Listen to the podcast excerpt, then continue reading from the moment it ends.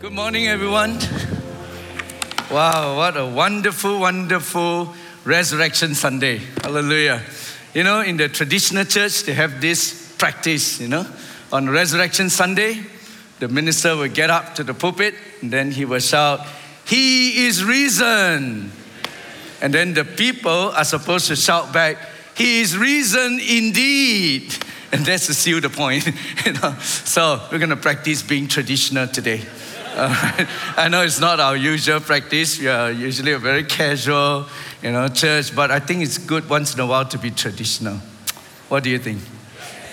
He is risen.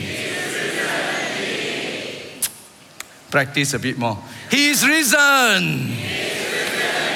Amen. And you know what? When you declare this, He is risen indeed, it's not just a tradition, it's a declaration is a declaration that Jesus is alive, that we actually serve a risen Savior.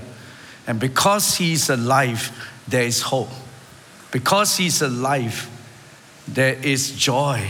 Because He's alive, there is peace, there is healing. There is everything that Jesus has done for us on the cross has become real to us today. He is risen. He is risen indeed. And may that become something we can take home today. He is alive and He is risen. Amen. You know, today I want to share something with you which I've entitled Never Too Late. It's never too late when it comes to a Savior that is alive.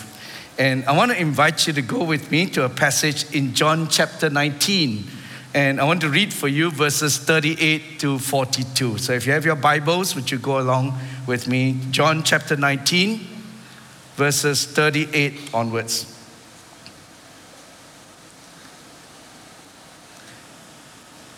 Wonderful. John chapter 19, verses 38 onwards. Later, Joseph of Arimathea asked Pilate for the body of Jesus. Now, Joseph was a disciple of Jesus, but secretly, because he feared the Jewish leaders. And with Pilate's permission, he came and he took the body away. He was accompanied by Nicodemus, the man who earlier had visited Jesus at night. And Nicodemus brought a mixture of myrrh and aloes and about 75 pounds. And taking Jesus' body, the two of them wrapped it with the spices in strips of linen. And this was in accordance to Jewish with Jewish burial customs. And at the place where Jesus was crucified, there was a garden, and in the garden, a new tomb in which no one had ever been laid. And in some, some other gospels, it tells us that that tomb actually belongs to Jesus, uh, Joseph of Arimathea. And because it was a Jewish day of preparation, and since the tomb was nearby, they laid Jesus there. Let's bow. We have a word of prayer. Father, I pray this morning on this very special Sunday where we remember that Jesus rose again from the dead, I pray that you remind us again of how significant this moment is. That we serve today a Savior that is alive. And we don't just celebrate resurrection on this one Sunday a year, but we celebrate it every single day because our Savior is alive. We serve a living God. But today, may you bring our minds to bear once again on this significant event so that we can walk out of this place filled with fresh hope, new love, and joy because truly our Savior is alive. So we commit this time of sharing now to you. In Jesus' name, we pray. Amen. Amen. Uh, I'd like you to listen to this clever little poem that reads like this Procrastination is my sin it brings me nothing but sorrow. I know that I should stop it. In fact, I will tomorrow. Do you get the point? That's the trouble with procrastination, isn't it? And this morning, I want us to engage the Resurrection Sunday story through the eyes of someone who also procrastinated when it came to his commitment to Christ. I want to let the spotlight fall on a rather obscure player in the Good Friday drama, and his name is Joseph of Arimathea. And he was given the task, actually, of bearing the Son of God. He was the one, if you like, that was given the job of certifying that Jesus was truly dead. He was the one who fixed the signature, if you like, on the death certificate of the Son of God. The brief part that he played in this drama of the cross is often forgotten and seldom mentioned. But I think his story is actually a story of hope for every one of us. And I want to tell you why. I think it's actually a story of hope. But first, let me introduce to you uh, who Joseph of Arimathea is by telling you a, a, a few things about him. Number one is this here is a man, Joseph of Arimathea, who actually had an outstanding career. Now, I want to tell you about him so that you can identify with him and put yourself in his shoes. He was a man with an outstanding career. All of the gospel writers actually agreed that he was a successful career man. The book of Matthew tells us that he was a rich man. He was a wealthy fella. In fact, he was so wealthy, he could actually own a new tomb that is carved out of the stone. You know how much effort it takes, how much work it takes to actually carve a tomb out of, out of the stone. But this guy could afford it. So he was obviously a wealthy man. Uh, the Gospel of Luke mentioned that he was not only wealthy, he was a prominent member of the Sanhedrin, which is actually a council, a Jewish council consisting of the top 70 rabbis in Jerusalem. That's who he was. Um, the Gospel of Mark added another thing. It tells us that he was a good and upright and righteous man, which is why he did not agree to the council, Jewish council's decision to actually condemn and to crucify Jesus. He did not agree with that because he knew that that wasn't right. He was an upright, righteous man. And on top of all of his marketplace role in society, he was a deeply religious, a deeply devout man. Mark chapter 15, verse 43 actually tell us that he was waiting for the kingdom of God. That's who he was. He was looking for the Messiah, looking for the coming Messiah who would actually deliver Israel. So you put all that together, what do you get? You actually get a man who is an outstanding marketplace believer. Can I put it that way? yeah, wealthy, successful, in the top echelon of society, and yet devout, righteous man, waiting for God. And so he was an outstanding marketplace believer. Now, here's the second thing you need to know about him. He also had a very obscure conversion, a very obscure conversion experience. With his religious orientation, Joseph was obviously naturally drawn to Jesus. But in, in John chapter 19, verse 38, it tells us clearly that he was a secret disciple of Jesus Christ. So, question why was he a secret believer? Why was, why was his conversion a secret? Now, before we are too quick to judge Joseph, let's try and understand his situation. As one, as, as one of those top 70 rabbis in Jerusalem, you need to understand he had a lot to lose. Where he is in society, he was a man of position, influence, power, prestige. So he had to decide how best to deal with his personal beliefs. Now you gotta understand that's where he is, right? He's, he belongs to this top Sanhedrin of top 70 rabbis in Jerusalem, but at the same time, he had this personal belief in this man called Jesus. How is he gonna deal with that? See, you, see where his conundrum is. And I'm sure that Joseph had to go through a huge tussle inside of his heart to decide what is he going to do now? He belongs to this group, which is great, but at the same time, he actually believed in this Jesus. Should he resign, give up his job, and then join Jesus and his disciples? Or should he stay in his job and then openly declare his faith and as a result incur the wrath of all these other 70 rabbis. What's he going to do? Is he going to keep his faith secret and then quietly work behind the scene and try and effect change from the inside and make a difference? You see, all these are the things he has to grapple with. What is the best thing to do? Now, I think about that and I think about many who are in key positions in society like the politicians among us, Christian politicians, heads of industries, CEOs, and all that, they had to grapple with this all the time. how deeply do I push my religious belief in the, mark, in the workplace? How far can I push my personal convictions before I cross a line and actually abuse my organizational power? How, how, how do I hold the tension between official duties and religious commitment? You know, what does standing on my personal values mean in the marketplace? Can I actually stand on my personal values without becoming intolerant towards others? How do we combat evil when the whole system is corrupt and injustice is part of the official policy? What would we have done if we were in the shoes of Joseph of Arimathea? There are just no easy answers to these questions. But whatever the reason, Joseph decided to remain silent.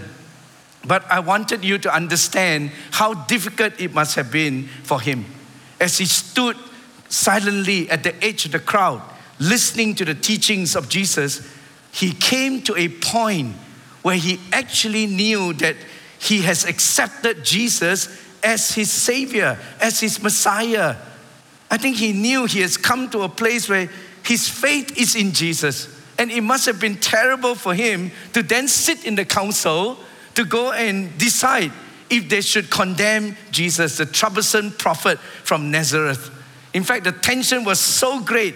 Luke chapter 23, verse 51, tell us that he did not consent to their decision. He actually disagreed with them. Now, are you with me, people? I'm painting you that picture. Here's this man who's struggling.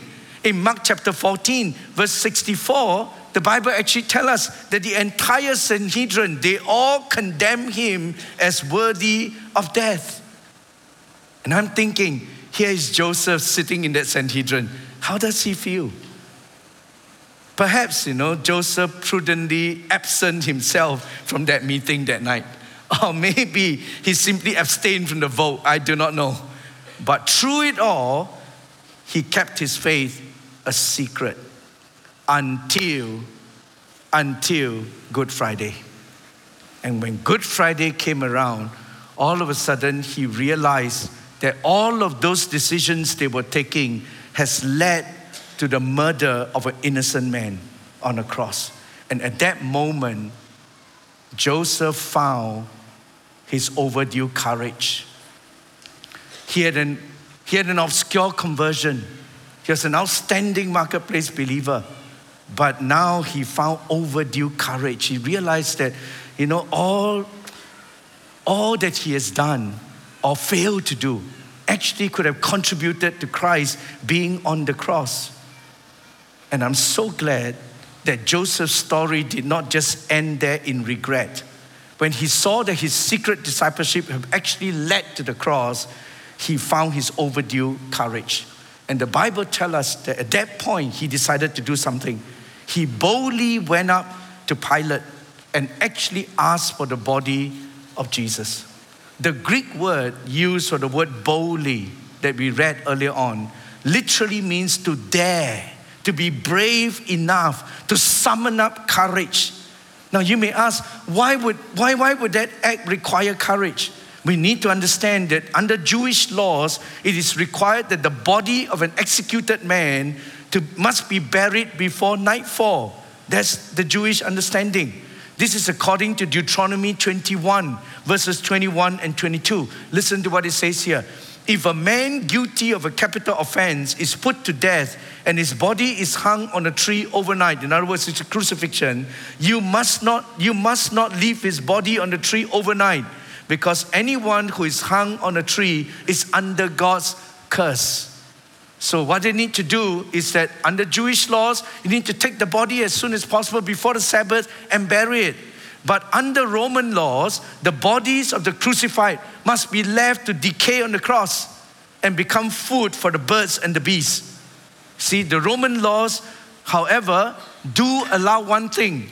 Under Roman laws, you're supposed to leave the body there and let it be eaten by the vultures. But they do allow one thing the relatives of the deceased can actually go to the to the, the, the government and actually pay a price so that you can take that body down and give it a decent burial. Only relatives, people who are close to the deceased, can do that, and provided they pay a fee for it. Now, we all know that Joseph is well able to afford the price, but he was not a relative of Jesus. So, what does that mean? If he comes and he claims the body and give it a decent burial, what does that mean? It exposes him to be a disciple of Christ, someone who is close to him, someone who cares about him. And how many of you know that is going to reveal the fact that he is a secret believer? That's going to get him in trouble. Are you with me?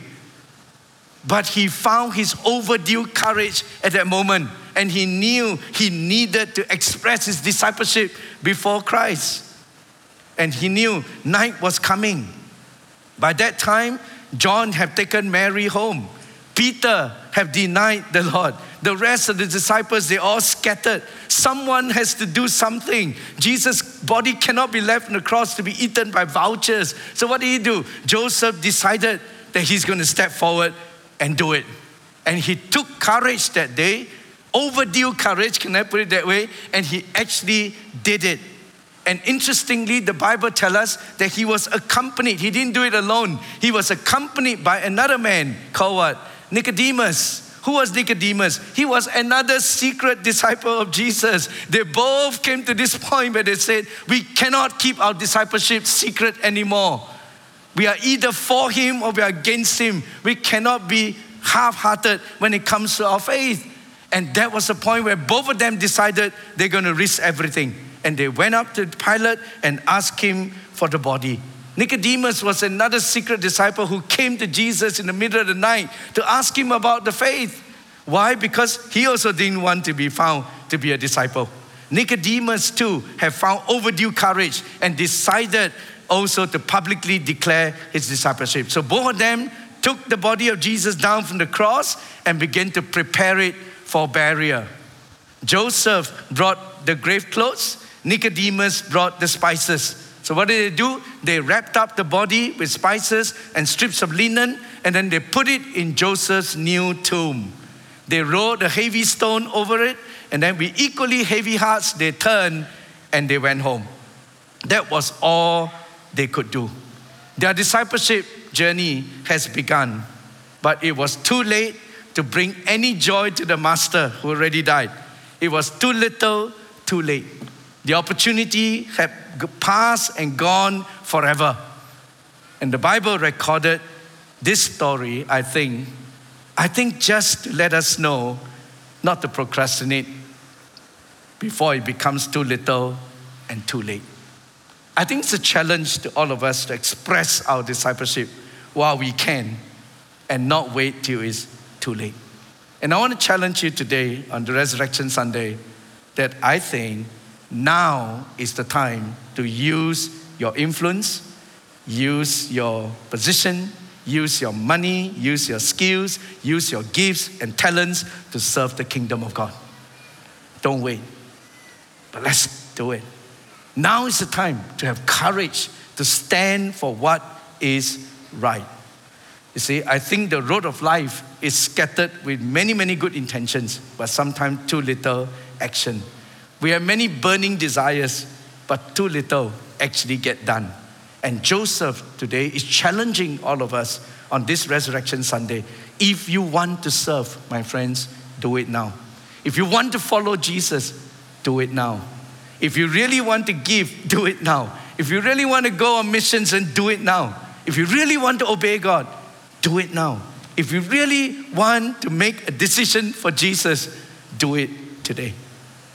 And I'm so glad, my friends, Joseph had an outstanding career, yes, had an obscure conversion, see, and he actually found overdue courage only when after the master have died.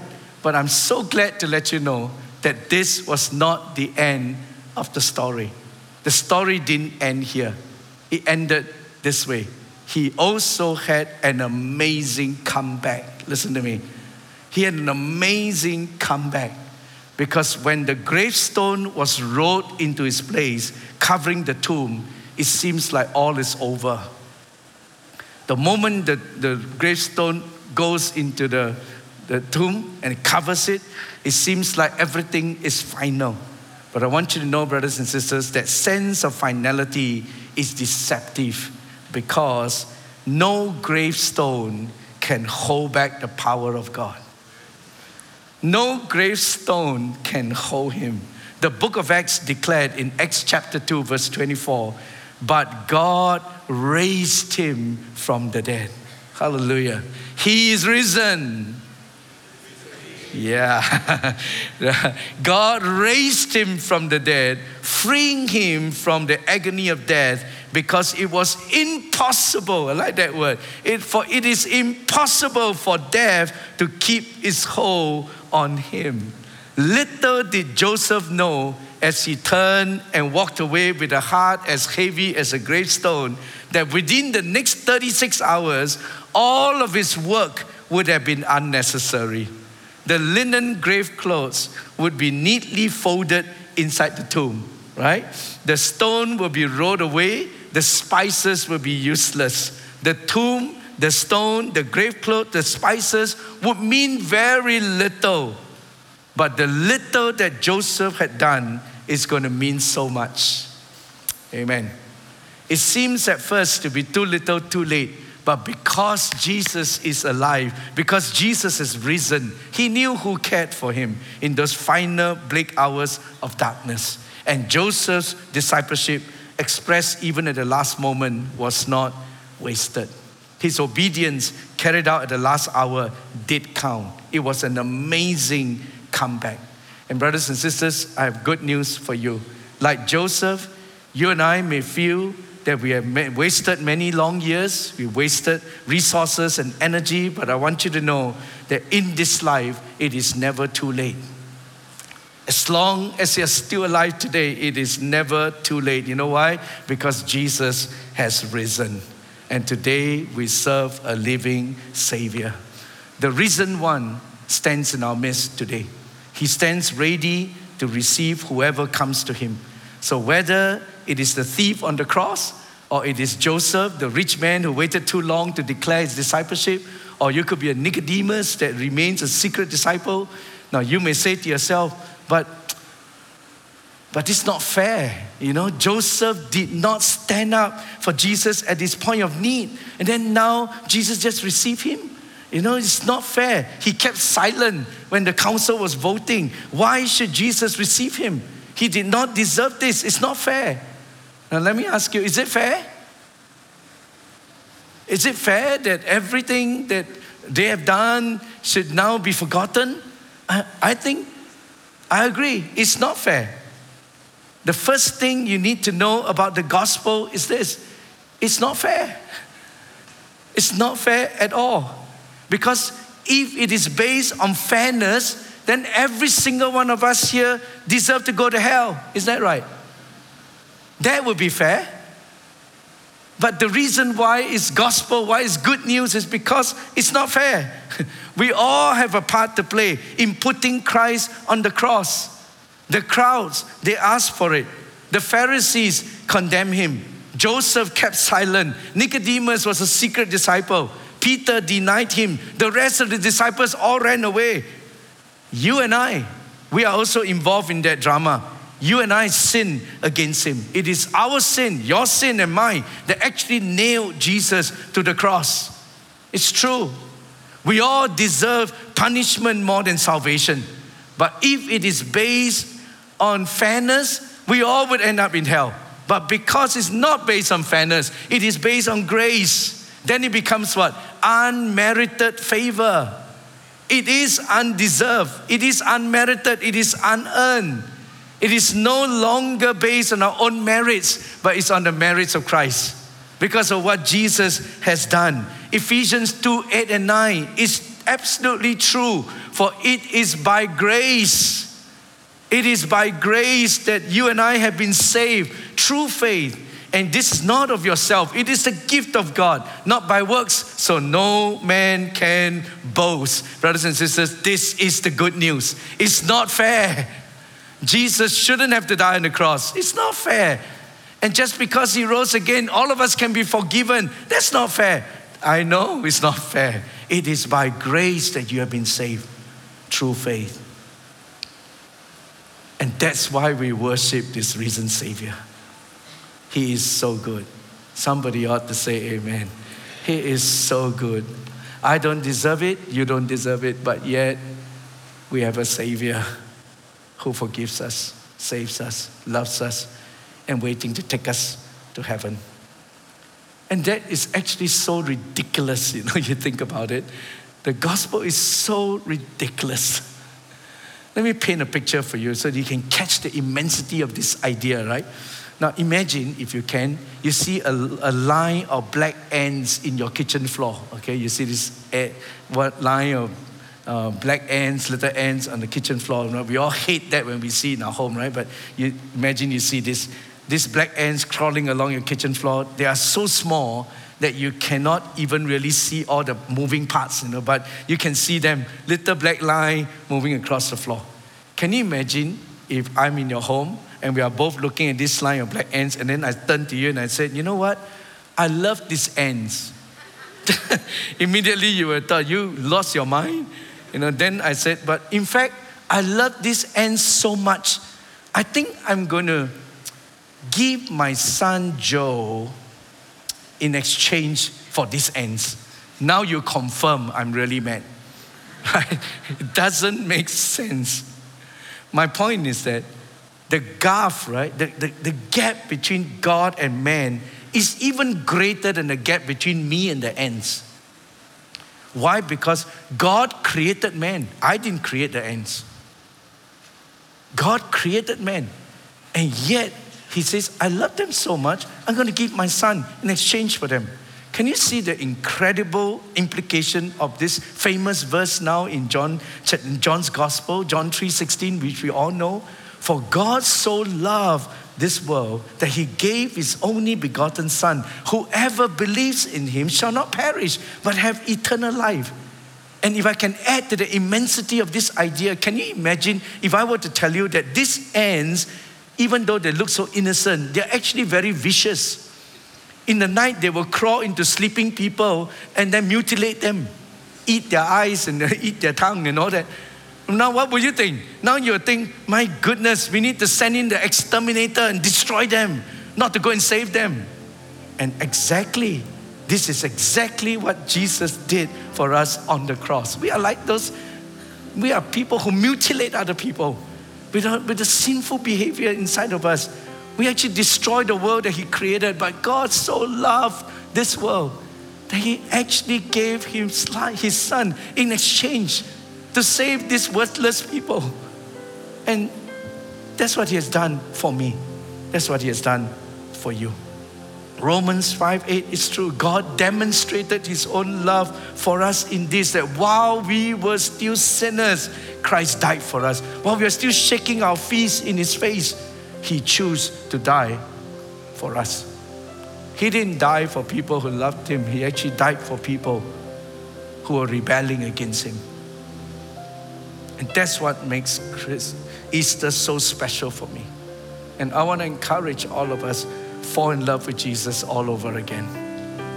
That we would come to him this Easter.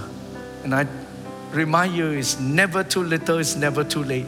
It's because he is alive today and he's ready to invade your life. He stands ready to forgive. He stands waiting to receive you into his kingdom if only we are willing to repent, if only we are willing to turn away from our sins and then surrender to Jesus as our Savior, Restorer, Redeemer, Reconciler, and Lord. You have, who you have talked about for the last five weeks, we come to Him as that. He's the one who restores, He's the one who reconciles, He's the one who redeems us. And we don't procrastinate anymore, but we come to Jesus today. It's never too late. You could be that little ant, you think you're nothing, but Jesus died for you and He wants you to come home. Amen. He wants to. Father, I pray in Jesus' name that this word spoken in simplicity, as we view this to the eyes of Joseph of Arimathea, someone who was slow in expressing this discipleship, but yet because you have risen, he had an amazing comeback. And Lord, we want to come back to you. Come, draw your people to yourself this morning. In Jesus' name, we pray. Would you stand with me to your feet this morning?